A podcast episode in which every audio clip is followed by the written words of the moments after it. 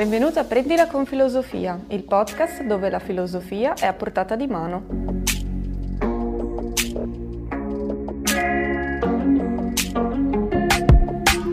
Un luogo e un tempo per chi vuole fare cose pensando un po' a se stesso e al mondo che lo circonda.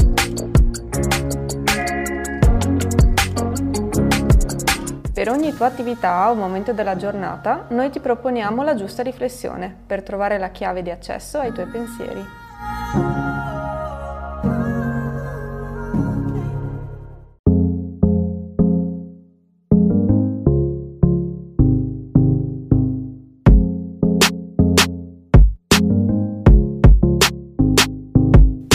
Nona puntata. Nona azione.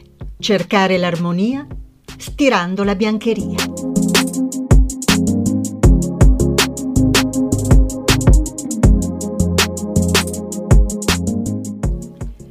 Scoprire il proprio potenziale aiuta ad essere felici.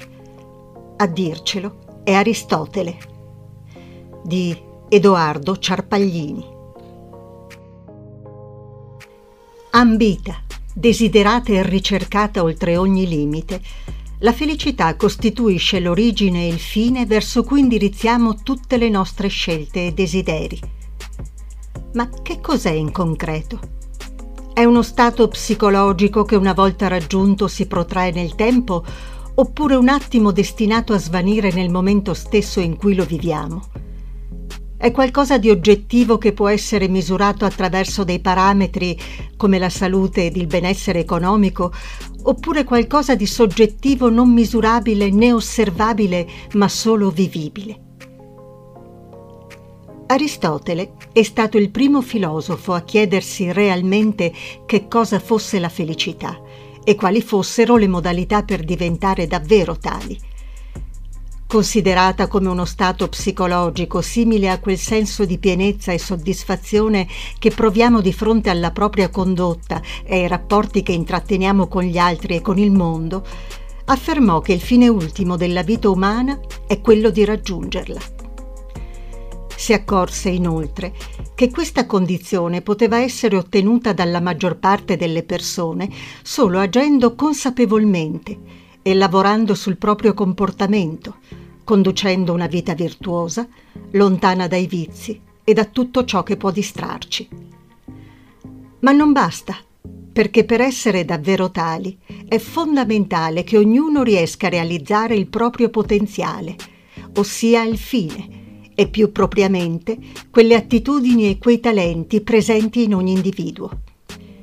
Questo perché tutti gli esseri dell'universo, anche quelli inanimati come un tavolo o una sedia, hanno un telos per il quale esistono. A questo potenziale dette il nome di dinamis, ossia quella caratteristica intrinseca ed inconsapevole che le cose viventi possiedono, e grazie alle quali si sviluppano nella versione matura di ciò che sono, come ad esempio la potenzialità che può avere un seme per diventare una pianta o un albero. Questo perché tutte le sostanze sensibili, le uniche nelle quali si verifica un cambiamento, sono allo stesso tempo in atto, ossia la forma che è in esse, e in potenza, ossia il possibile sviluppo completo e perfetto di questa forma. Nel nono libro della Metafisica, Aristotele spiega questo concetto, aggiungendo inoltre che c'è un altro tipo di dinamis, particolare e superiore alle altre, che solo gli esseri umani possiedono e che non può essere messa in atto senza un pensiero cosciente, la potenzialità razionale. Se sfruttata, questa peculiarità è in grado di mettere ognuno di noi nella condizione di poter decidere per sé quali scopi perseguire ed impegnarsi attivamente nell'acquisizione di competenze e condizioni, le quali, se adeguatamente direzionate, renderanno possibile raggiungere i propri obiettivi ed essere felici. C'è da dire però che realizzare il proprio potenziale non sempre risulta così facile, perché spesso subentrano delle dinamiche per le quali è difficile riuscire in quest'impresa, come per esempio dedicarsi a dei lavori che non ci piacciono, oppure essere sopravvalutati o messi sotto pressione in età troppo precoci. Questo rischia inavvertitamente di sviarci, di condurci fuori strada, allontanandoci dalla meta che ci eravamo prefissati. Ciò avviene perché le potenzialità presenti in noi non riescono automaticamente a tradursi in realtà senza che nulla possa arrestare il proprio corso. La maggior parte ha bisogno di alcuni agenti esterni che inneschino questa reazione.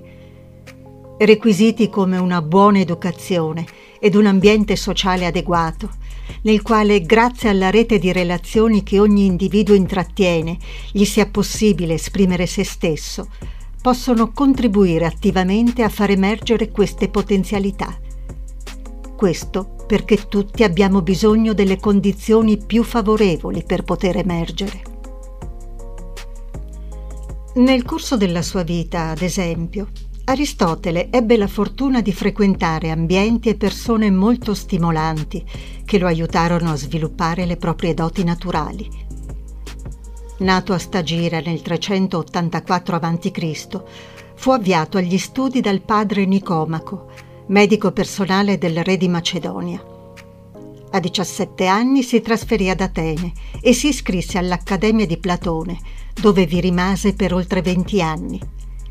Negli anni successivi condusse la sua vita tra l'isola di Lesbo e la corte di Filippo II di Macedonia. Una volta tornato ad Atene fondò il liceo, dove scrisse le sue più grandi opere, diventando così il grande filosofo che ancora oggi apprezziamo. Quindi non perdete tempo, guardatevi attentamente intorno e fate di tutto per crearvi l'ambiente più favorevole per far spiccare le vostre qualità, perché per essere felici è necessario trascorrere la propria vita, potendo fare le cose in cui eccelliamo e che ci danno piacere.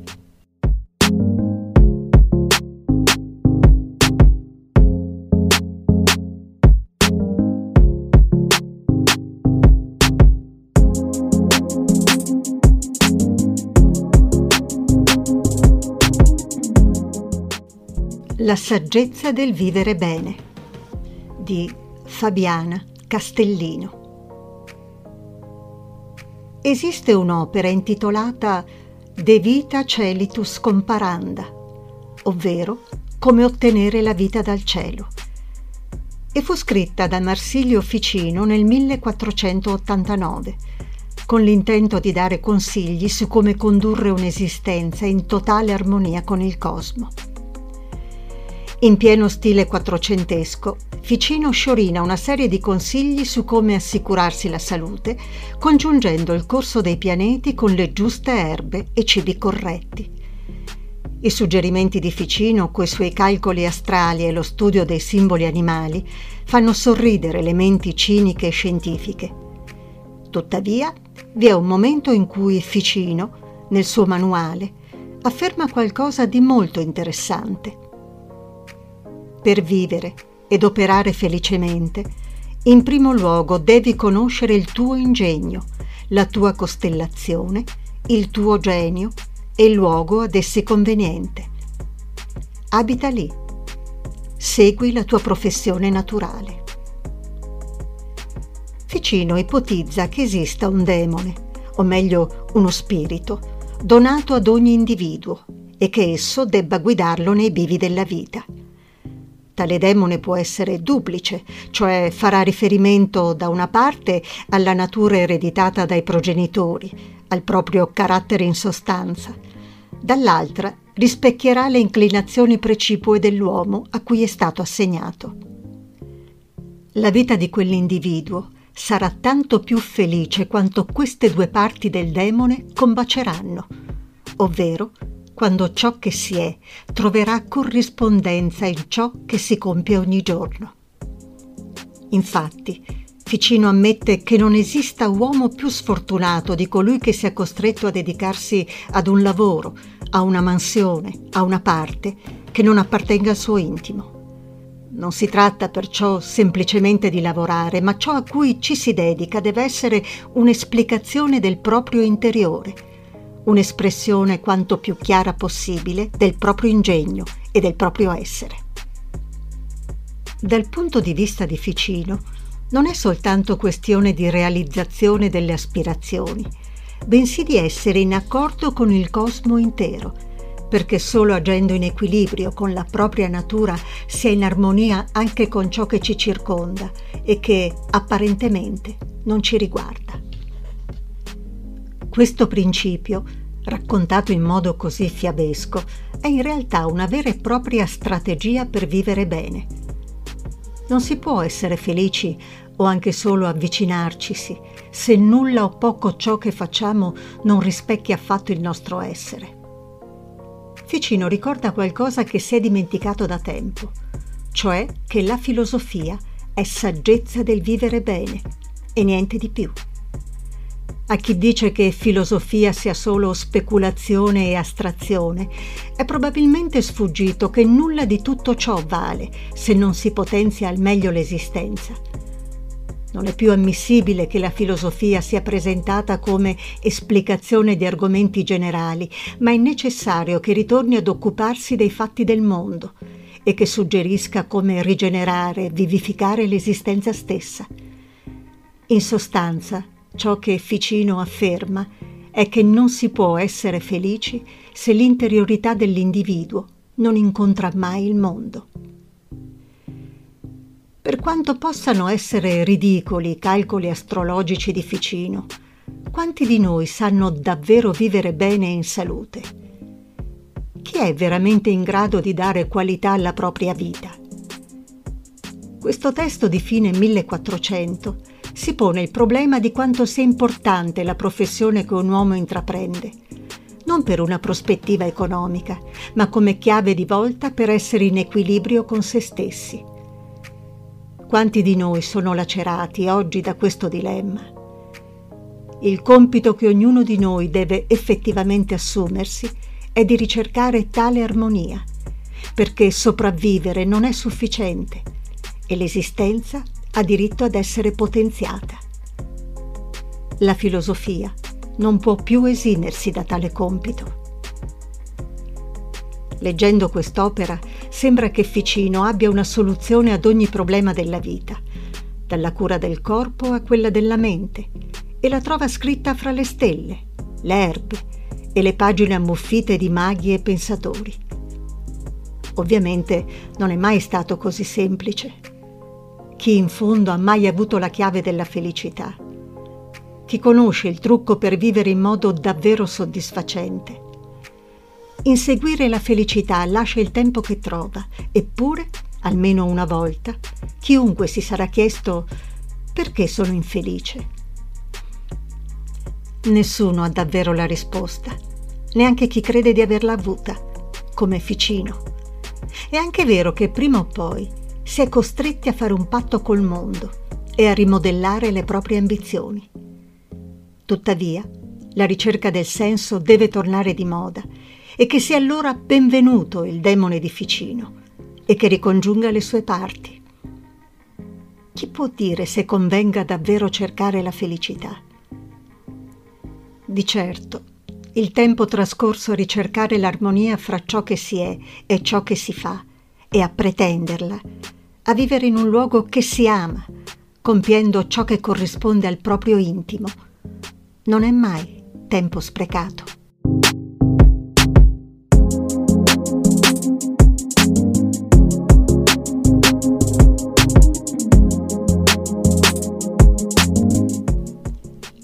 Siamo sempre gli stessi o cambiamo essenza nel tempo? Di Giacomo Dall'Aba.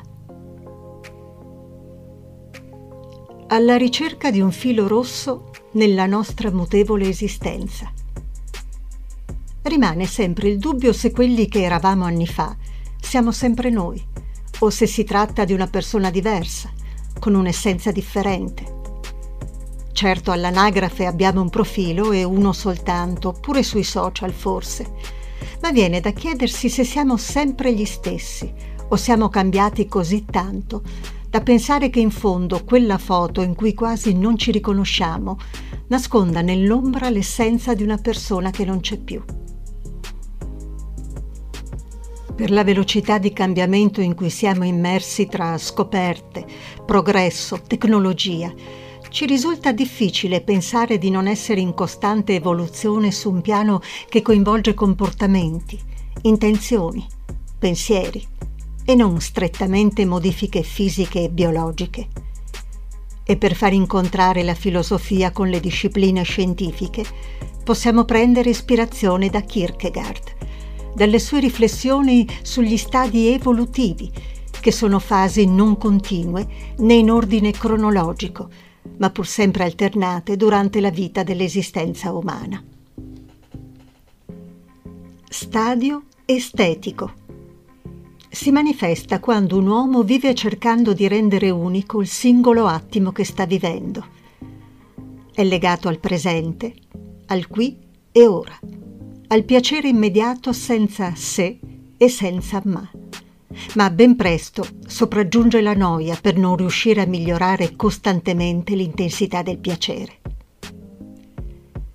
Stadio etico L'uomo etico sceglie prima ciò che vuole diventare ed essere, per poi crearsi il percorso per raggiungere un obiettivo. La sua vita diventa costruzione, progetto, dovere. Qui non si rischia tanto la noia perché il progetto è sempre in divenire, quanto invece la mancanza di piacere, di godimento, di soddisfazione. Il senso della vita etica è sempre spostato in avanti, come un miraggio che si sposta man mano che si procede. Stadio religioso. Il culmine del percorso individuale.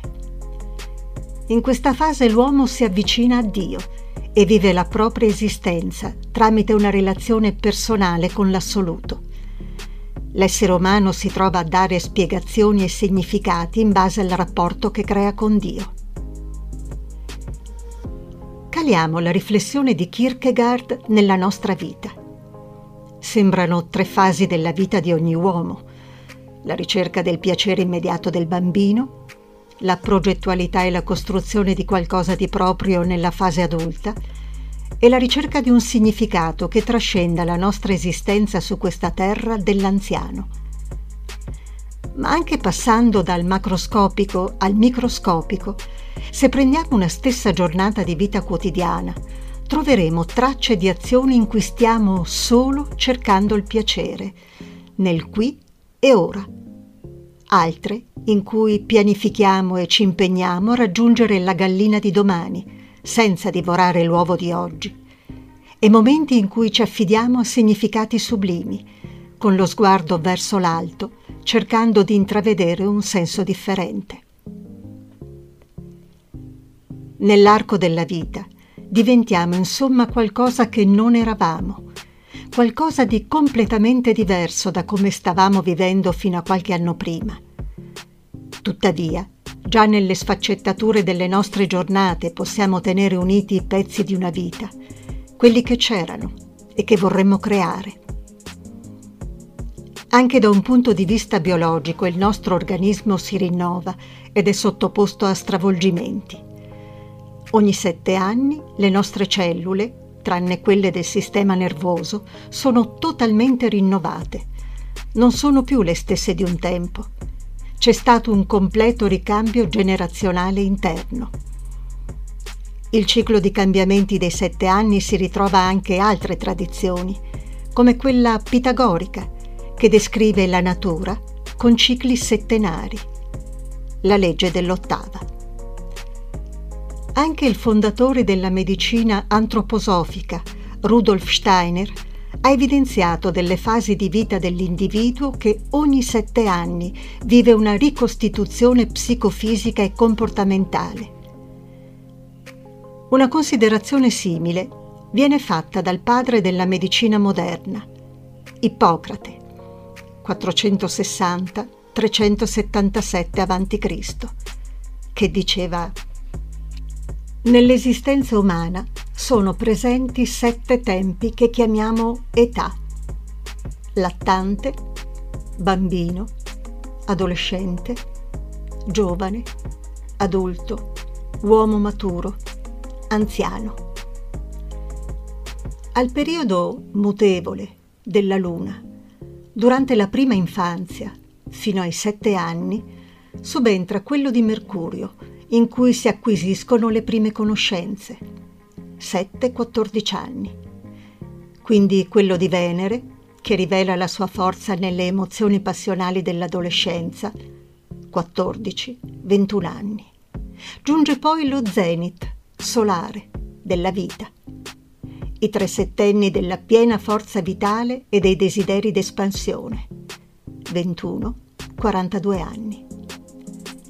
Il regno del malvagio Marte genera un improvviso mutamento e conduce alle lotte, le amarezze e le disillusioni di cui è ricca l'età adulta. 42-49 anni. Poi, sotto lo scettro di Giove, si presenta ancora una volta un picco della vita la maturità propriamente detta, la quale, saggia e serena, contempla le gioie e le sofferenze dell'esistenza, sempre contribuendovi con gaiezza. 49-56 anni. Arriva infine, sotto la stella di Saturno, lenta e lontana dalla Terra, la grande età in cui le forze vitali si raffreddano e pian piano si fermano ritornano echi delle fasi di Kierkegaard, ritornano i settenni delle cellule che si rinnovano e ritornano le fasi in cui per ogni fascia di età ci spettano comportamenti e atteggiamenti specifici. Ma con tutte queste riflessioni alla mano, per non cadere in nessuna forma di angoscia o per non finire schiavi di una fascia di vita priva di continuità con la nostra piena esistenza, possiamo prendere ispirazione da tutte le altre, quelle vissute e quelle ancora da vivere, per mescolare ingredienti diversi e trovare il filo rosso che definisce chi siamo. Chi siamo in ogni momento, nel passato, presente e futuro, nonostante cellule diverse e nonostante il costante cambiamento in cui siamo immersi c'è sempre qualcosa che si conserva nel nocciolo dell'essenza, qualcosa che ci accompagna e ci caratterizza in ogni fase di vita. La tua, qual è?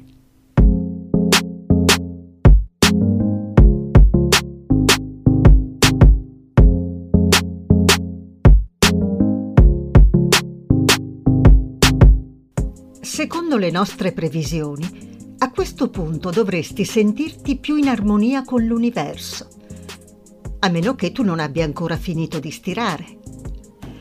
Se il podcast ti è piaciuto, scopri le altre puntate per riempire le tue azioni quotidiane con un po' di filosofia.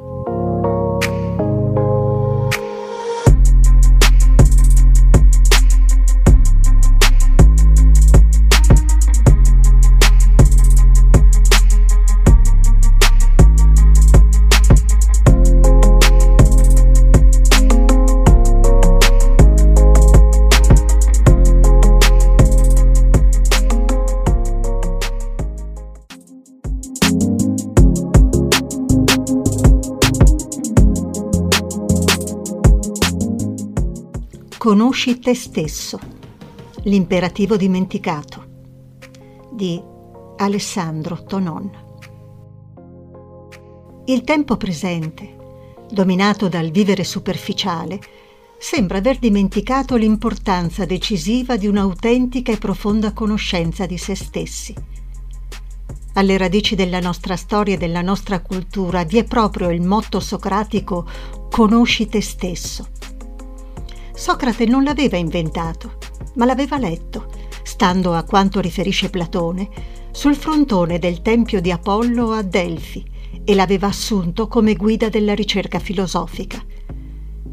Il pensatore, passeggiando per le strade di Atene, incalzava i suoi giovani interlocutori mettendoli nelle condizioni di scendere nella propria interiorità, conoscerne ombre e luci, moti profondi della propria anima così da partorire la verità. A partire da Socrate la filosofia ha assunto il motto conosci te stesso come bordone per la ricerca esistenziale. Una ricerca che suggerisce all'uomo di conoscersi, di operare quindi un cambiamento per pervenire al proprio sé migliore, edificando se stesso secondo il proprio desiderio. Da Agostino di Pona che nel De vera religione rammenta come la verità risieda nell'interiorità dell'uomo. In interiore homine habitat veritas, sottolineando l'urgenza di intraprendere un viaggio intellettuale e spirituale dentro se stessi per ritrovarla. Passando per Kierkegaard, ammiratore dell'esempio socratico, che intende la filosofia non solo come costruzione astratta, quanto piuttosto come ricerca esistenziale su se stesso, al punto da scrivere Ciò che in fondo mi manca è di veder chiaro in me stesso, di sapere ciò che io devo fare e non ciò che devo conoscere, se non nella misura in cui la conoscenza ha da precedere sempre l'azione. Si tratta di comprendere il mio destino. Attraversando il pensiero di Nietzsche che in Ecce Homo cerca di penetrare in se stesso e conoscersi per tentare di rivelarci come si diventa ciò che si è. Per giungere infine alla psicoanalisi che agli inizi del Novecento richiama l'importanza decisiva per la qualità della propria vita, di rendere conscio l'inconscio, che per natura sfugge al controllo e alla percezione dell'io cosciente, affinché non domini la nostra esistenza impedendoci di realizzare noi stessi con equilibrio e secondo verità. Un esempio edificante che testimonia quanto sia fondamentale e possibile conoscere profondamente se stessi per poter condurre in pienezza la propria esistenza, anche in circostanze sfavorevoli, ci giunge dalla vicenda umana di Etty Hillesum.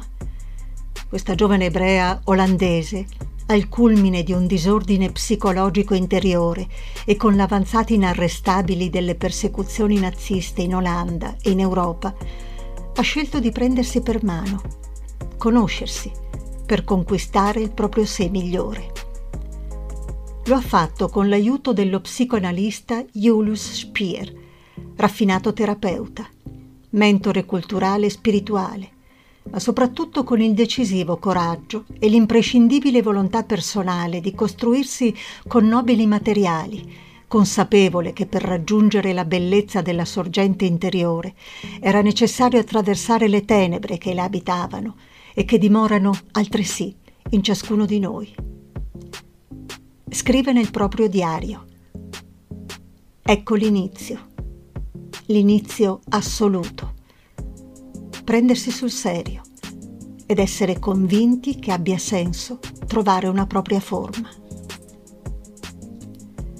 Questo è stato possibile solo guardando in faccia, ben prima della tragedia esteriore, il proprio abisso interiore, attraversato il quale è pervenuta alla luce della vita con la sua carica di significato, anche alle porte di Auschwitz. La luce è il proprio desiderio profondo, il proprio amore per la vita.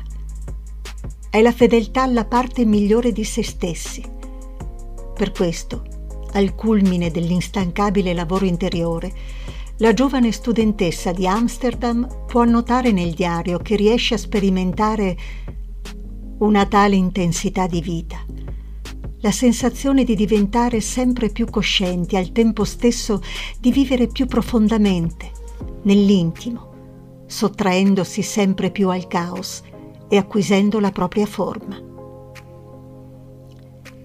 L'itinerario interiore di Etty Hillesum non è un idillio. È un cammino lungo che non può tener conto del tempo, faticoso, irto di difficoltà, che richiede perseveranza e volontà.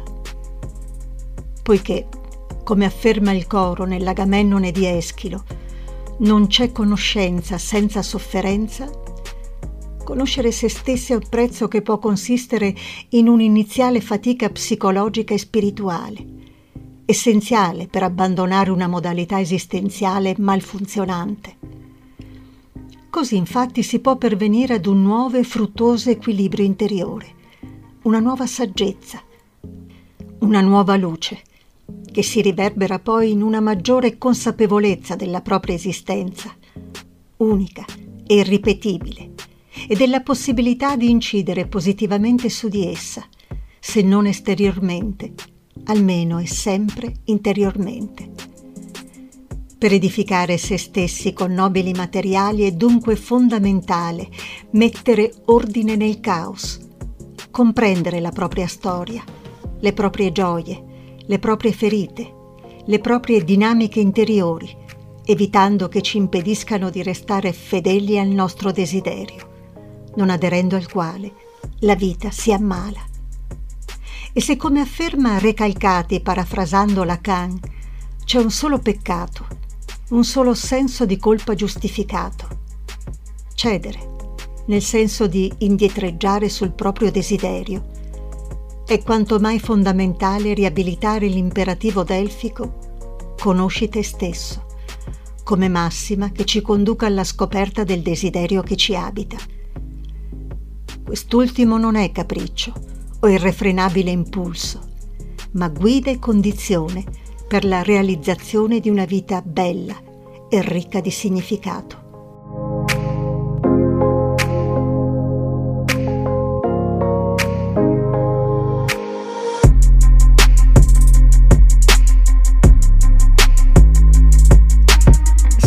Le nostre previsioni, a questo punto dovresti sentirti più in armonia con l'universo, a meno che tu non abbia ancora finito di stirare.